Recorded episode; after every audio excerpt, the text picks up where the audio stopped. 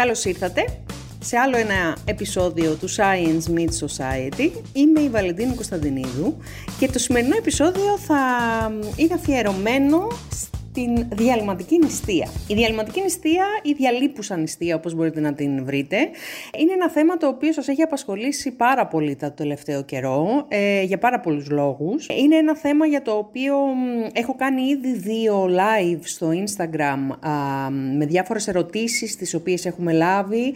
Τα βιντεάκια μπορείτε να τα βρείτε στο κανάλι του YouTube, μπορείτε να τα βρείτε στο Instagram του DNA Nutri-Coach. Ε, έχουν πολύ μεγαλύτερη διάρκεια βέβαια από το podcast ε, αυτό, αλλά υπάρχουν πάρα πολλές ερωτήσεις οι οποίες επαναλαμβάνονται. Υπάρχει πάρα πολύ μεγάλο ενδιαφέρον από όλο τον κόσμο ο οποίος ε, ξεκινάει και μαθαίνει για τη διαλυματική νηστεία πλέον.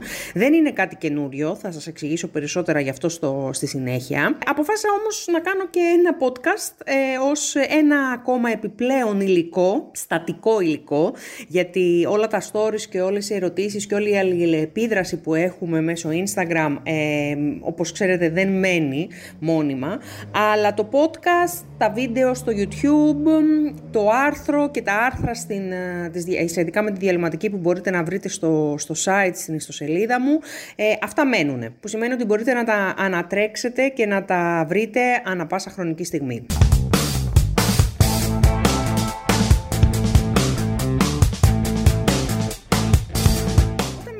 Λοιπόν για διαλυματική νηστεία ή διαλύπουσα νηστεία, ε, μιλάμε για ένα πατρόν ε, θρέψης, για ένα πατρόν δηλαδή διατροφής. Υπάρχει πάρα πολύ μεγάλος δώρος, πάρα πολύ μεγάλο ενδιαφέρον, πάρα πολλές ερωτήσεις, απορίες. Το βασικό όμως από το οποίο θέλω να ξεκινήσω σχετικά με τη διαλυματική νηστεία είναι ότι δεν είναι δίαιτα. Δεν είναι δίαιτα απώλειας βάρους. Ε, και είναι πάρα πολύ βασικό να το έχουμε καλά στο μυαλό μας αυτό, γιατί κρύβει κινδύνους αν κάποιος πάει να ξεκινήσει διαλυματική νηστεία νομίζοντας ότι είναι η πανάκια, ότι είναι το μαγικό ραβδάκι που ξαφνικά ήρθε να μας κάνει να χάσουμε βάρος, ενώ τόσο καιρό δεν μπορούσαμε να χάσουμε βάρος. Είναι λάθος. Και θα σας εξηγήσω γιατί. Είναι λάθος γιατί Υπάρχει μεγάλος κίνδυνος η διαλυματική νηστεία σαν μοντέλο θρέψης να μην ταιριάζει στο σώμα σας, να μην ταιριάζει στον κάθε οργανισμό.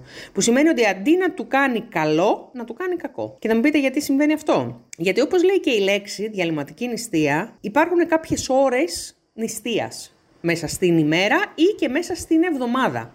Και εδώ θα κάνω μια παρένθεση να σας θυμίσω για όσους δεν γνωρίζετε ότι υπάρχουν πάρα πολλά μοντέλα διαλυματικής νηστείας. Ε, στον οδηγό τον οποίο έχω φτιάξει και τον οποίο μπορείτε να τον αποκτήσετε θα σας αφήσω το link ε, στο, κάτω από το επεισόδιο, στην περιγραφή του επεισοδίου.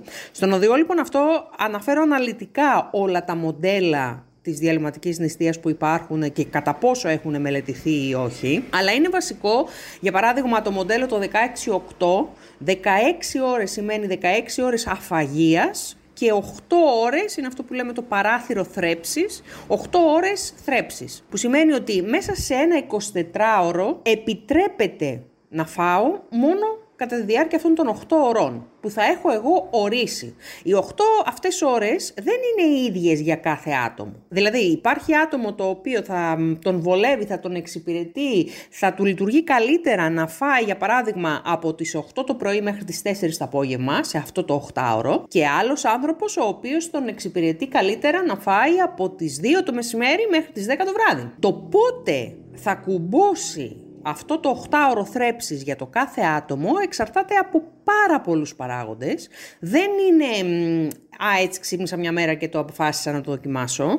Υπάρχει και γενετική προδιάθεση ε, που σχετίζεται με το βιολογικό ρυθμό και το βιολογικό ρολόι του κάθε ατόμου. Υπάρχουν δηλαδή γονίδια που καθορίζουν το κατά πόσο ένα άτομο μπορεί να τρώει ή έχει την προδιάθεση να τρώει το πρωί ή να τρώει το βράδυ. Και αυτό βέβαια είναι μια πολύ μεγάλη κουβέντα, δεν θα επεκταθώ περισσότερο σε αυτό το επεισόδιο γιατί δεν είναι το θέμα μας, αλλά δεν μπορούμε, μάλλον όχι δεν μπορούμε, ε, θα δούμε πολύ πιο δύσκολα αποτελέσματα, θα δούμε πολύ πιο επίπονα αποτελέσματα αν πάμε κόντρα στο βιολογικό μας ρολόι.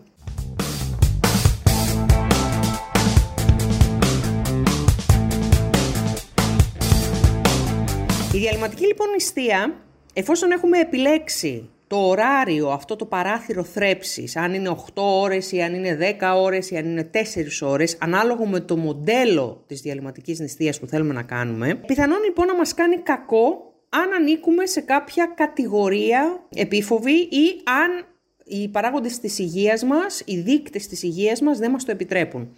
Και θα μου πείτε πώς μπορώ να το ξέρω εγώ αυτό; Ε, αυτό εσείς δεν μπορείτε να το ξέρετε, κανένας δεν μπορεί να το ξέρει από μόνος του, χρειάζεται οπωσδήποτε να συμβουλευτεί έναν εξειδικευμένο διατροφολόγο διαιτολόγο. Δεν μπορούμε να ξέρουμε, δεν είναι από τα κομμάτια τα do it yourself, ε, ανοίγω τις οδηγίες χρήσης και μοντάρω ένα έπιπλο IKEA για παράδειγμα, για να πω ένα παράδειγμα. Δεν λειτουργεί έτσι. Χρειάζεστε να επισκεφθείτε έναν εξειδικευμένο διατροφολόγο διαιτολόγο, ο οποίος θα εκτιμήσει αν βρίσκεστε σε κάποια κατηγορία, σε κάποια κατηγορία ατόμων που έχουν μεγαλύτερο ποσοστό, μεγαλύτερη πιθανότητα κινδύνου από τη διαλυματική νηστεία. Εννοείται πως οι έγκυες γυναίκες και οι θυλάζουσες ανήκουν σε αυτή την κατηγορία, όπως και σε πάρα πολλές άλλες, αλλά δεν είναι μόνο αυτές. Το ξέρω ότι πολλοί κόσμοι ε, προτιμά και δεν θέλει ούτε να ξοδέψει χρόνο, ούτε χρήμα, ψάχνει να βρει το, το πιο εύκολο, το πιο γρήγορο, το πιο οικονομικό. Ε, να σας θυμίσω όμως ότι οι επαγγελματίες διατροφολόγοι, διατολόγοι ε, δεν είναι αδυνατιστές.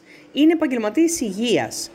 Ε, μπορεί στην Ελλάδα ακόμα αυτό να μην είναι νομικά ε, κατοχυρωμένο όπως είναι στην υπόλοιπη Ευρώπη, αλλά δεν πάβουν οι απόφοιτοι διατροφολόγοι, διαιτολόγοι να είναι επαγγελματίες υγείας. Αυτό τι σημαίνει; Σημαίνει ότι μέσω της διατροφής είναι οι κατάλληλοι που θα σας εξηγήσουν και θα σας εκπαιδεύσουν στο τι ανάγκες, έχει, τι ανάγκες διατροφικές έχει το σώμα σας και πώς με αυτή την σωστή θρέψη και διατροφή ε, ουσιαστικά μπορείτε να προλάβετε την χειροτέρευση της υγείας σας σε κάθε στάδιο της ζωής μας, έτσι, και σε κάθε χρονική στιγμή και σε κάθε κατάσταση.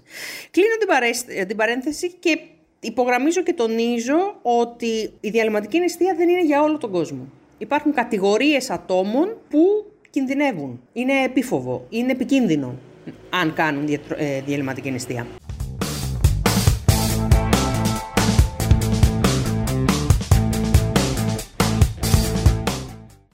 Εφόσον όμως ο διατροφολόγος διαιτολόγος μας μας έχει επιβεβαιώσει ότι δεν ανήκουμε σε αυτή την κατηγορία, το να κάνουμε διαλυματική νηστεία, το πρώτο όφελος το οποίο μας δίνει, είναι το όφελος της ευεξίας, του καθαρίσματος αν θέλετε, της αποτοξίνωσης και της εύρυθμης λειτουργίας του οργανισμού μας. Το αν τώρα θα χάσουμε βάρος ή όχι. Την περίοδο που κάνουμε διαλυματική νηστεία, αυτό είναι δευτερεύον. Και θα σας πω γιατί είναι δευτερεύον. Κάποιος λέει ότι εγώ έκανα διαλυματική νηστεία και με βοήθησε και έχω χάσει πάρα πολλά κιλά και δεν τα έχω πάρει κτλ. κτλ. Ισχύει. Μπορεί να γίνει. Μπορεί όμως να γίνει και το άλλο. Το άτομο να πέσει σε υπερφαγικά επεισόδια, να καταναλώνει ίσως και περισσότερες θερμίδες από αυτές που καταναλώνε πριν, χωρίς να σκέφτεται για τη θρέψη του, να μπουκώσει εντός εισαγωγικών το μεταβολισμό του και να καταναλώσει φαγητά και ποιότητες φαγητών πολύ χειρότερες από αυτές που κατανάλωνε πριν, ακριβώς επειδή έχει τη δικαιολογία ότι «Α, δεν τρώω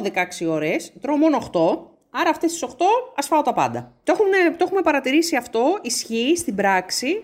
Στην έρευνα δε την επιστημονική έχει πλέον αποδειχθεί ότι το να κάνει κάποιος διαλυματική νηστεία ή να κάνει μια ε, κλασική προσέγγιση μείωσης βάρους, δεν έχει καμία διαφορά. Αν ο στόχος μας είναι να χάσουμε βάρος.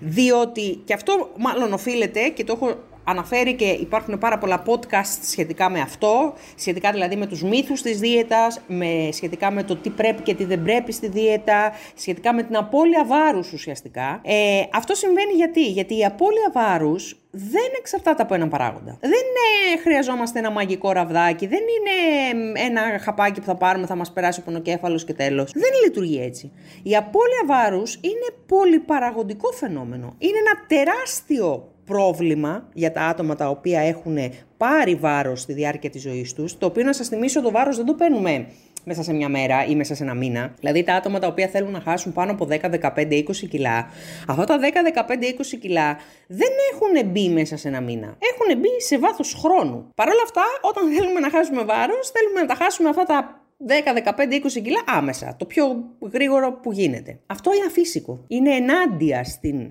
ε, βιολογία του σώματός μας. Κατά 99% θα οδηγήσει σε επαναπρόσληψη βάρους και πιθανόν και παραπάνω αν δεν την κάνουμε σωστά. Και προφανώς δεν εξαρτάται μόνο από το αν θα κάνουμε διαλυματική νηστεία ή όχι.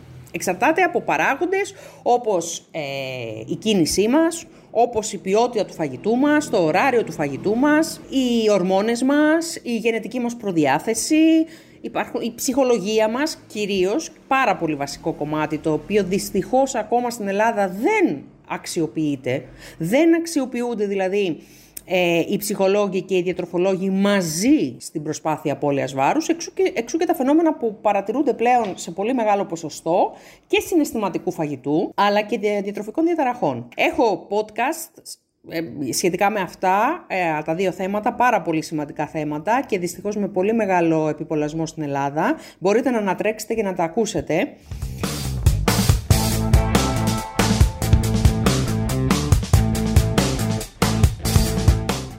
Ε, επανέρχομαι όμως σε αυτό το οποίο έλεγα σχετικά με τη διαλυματική και την απώλεια βάρους. Δεν αρκεί η διαλυματική νηστεία από μόνη της να μας κάνει να χάσουμε βάρος. Αν την κάνουμε σωστά και αν την κάνουμε με τη σωστή παρακολούθηση, ναι, τότε ναι, μπορεί να είναι ένα εργαλείο ε, το οποίο να μας βοηθήσει πάρα πολύ. Αυτό, γι' αυτό όμως δεν θα φταίει μόνο η διαλυματική νηστεία, δηλαδή δεν θα ρίξουμε τα εύσημα μόνο στη διαλυματική νηστεία. Θα είναι ένα εργαλείο που θα μας δουλέψει η διαλυματική νηστεία. Υπάρχουν πάρα πολλά μοντέλα, όπως σας είπα και πριν. Ε, τα διάφορα αυτά μοντέλα μπορείτε να τα βρείτε στον οδηγό ε, της διαλυματικής, ο οποίος ε, είναι έτοιμος και μπορείτε να τον κατεβάσετε. Ο οδηγός αυτός διαλυματικής επίσης θα σας δώσει και κάποια βήματα. Κάποια βήματα δηλαδή, ώστε να μπείτε στη διαλυματική νηστεία λίγο πιο εύκολα.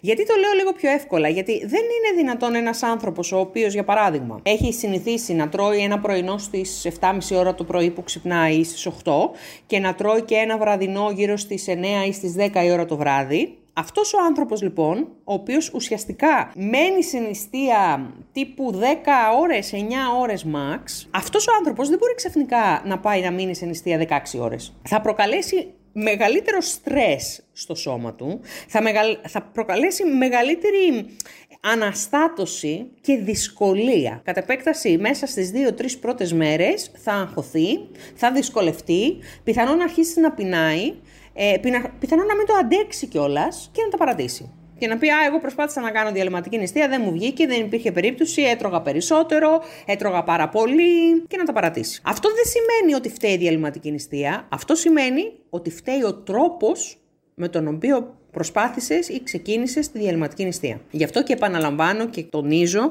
το ότι μπορεί να ψάχνουμε πλέον όλα τα do it yourself και τι μπορούμε να κάνουμε μόνοι μας χωρίς να συμβουλευόμαστε έναν επαγγελματία υγείας, αλλά ορισμένα πράγματα δεν γίνονται. Δεν γίνονται γιατί το πιο πιθανό είναι να κάνουμε λάθος και το πιο δυσάρεστο είναι να κάνουμε κάτι επικίνδυνο για την υγεία μας.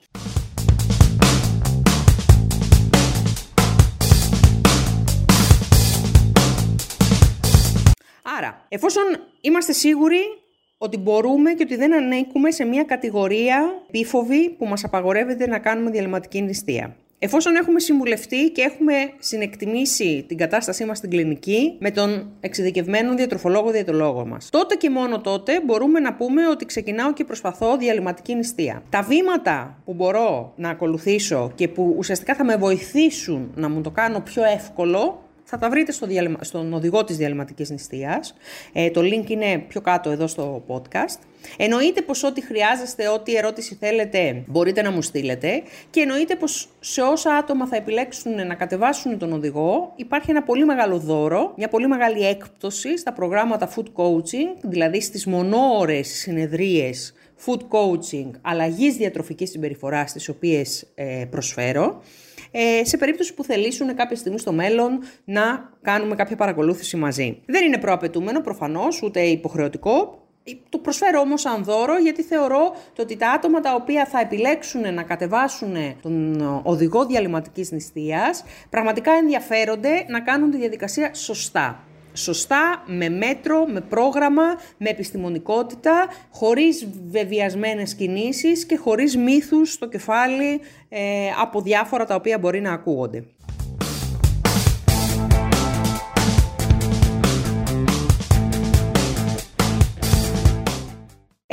Ένας άλλος μύθος τον οποίο θέλω να συζητήσω και με αυτό θα κλείσω αυτό το podcast σχετικά με τη διαλυματική νηστεία είναι στο ότι α, η διαλυματική νηστεία μας κάνει κακό, είναι κακιά. Δεν πρέπει. Γιατί, γιατί πρέπει να τρώμε ανά δύο-τρεις ώρες. Γιατί όλοι λένε ότι πρέπει να τρώμε ανά δύο-τρεις ώρες και δεν πρέπει να αφήνουμε το στομάχι μας άδειο. Αυτό και ισχύει και δεν ισχύει. Και γιατί το λέω αυτό; Γιατί έχει να κάνει με το κατά πόσο το άτομο έχει κάποιες συγκεκριμένες κλινικές ενδείξεις, όπως για παράδειγμα διαβήτη τύπου 2, διαβήτη τύπου 1, κάποια διατροφική διαταραχή και κάποιες άλλες ε, καταστάσεις, τις οποίες επίσης δεν μπορούμε εξ αρχής να τις εκτιμήσουμε. Θα πρέπει να έχουμε εξετάσεις αίματος, θα πρέπει να έχουμε εκτίμηση από διατροφολόγο, διαιτολόγο και κλινική εικόνα ολοκληρωμένη με συγκεκριμένες εξετάσεις. Και αυτό γιατί το λέω. Γιατί ακόμα και στις περιπτώσεις, για παράδειγμα, του διαβήτη τύπου 2 υπάρχουν δεδομένα, υπάρχουν ε, πειράματα σε ανθρώπους εννοείται, υπάρχουν δηλαδή κλινικές ενδείξεις ότι η διαλυματική νηστεία μπορεί να βοηθήσει στη ρύθμιση του διαβήτη τύπου 2.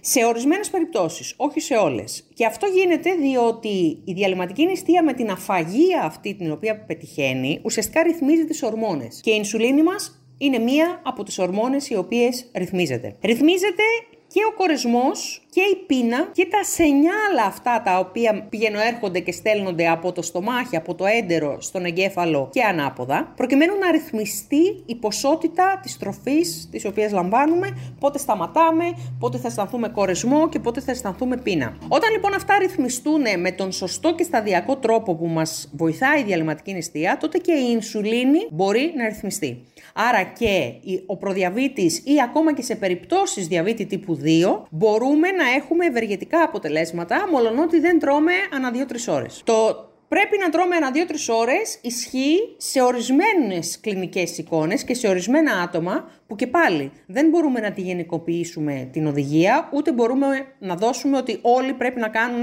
το ίδιο πράγμα. Χρειάζεται 100% εννοείται εξατομίκευση και χρειάζεται ακόμα περισσότερο παρακολούθηση από τον θεράποντα ιατρό σε περίπτωση που έχουμε διαγνωσμένο διαβήτη ή από τον διατροφολόγο διατολόγο για την πρόληψη του διαβήτη τύπου 1 ή τύπου 2, γιατί ο τύπου 1 δεν μπορεί να προληφθεί ακόμα.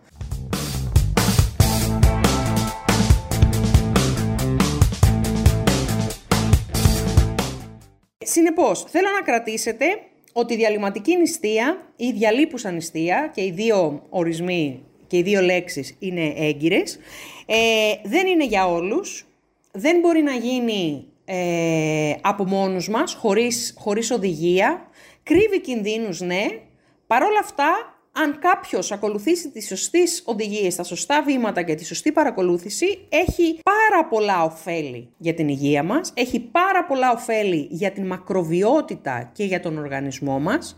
Μπορεί να έχει ωφέλη και στην απώλεια βάρους, χωρίς αυτό να είναι το πρωταρχικό ε, μέρημά μας και χωρίς βέβαια αυτό να γίνεται πανάκια. Είμαι η Βαλεντίνη Κωνσταντινίδου και αυτό ήταν άλλο ένα επεισόδιο του podcast μας Science Meets Society. Σήμερα μιλήσαμε για τη διαλυματική νηστεία. Συγκέντρωσα λιγάκι όλες τις πληροφορίες, τις ερωτήσεις, ε, όλα τα ε, ερωτηματικά τα οποία λαμβάνω από εσάς τον τελευταίο καιρό σχετικά με τη διαλυματική. Ε, μπορείτε να κατεβάσετε τον οδηγό της διαλυματικής νηστείας, θα βρείτε το link στο τέλος του επεισοδίου. Και μέχρι την επόμενη φορά που θα τα ξαναπούμε, να είστε όλοι καλά και να σας προσέχετε.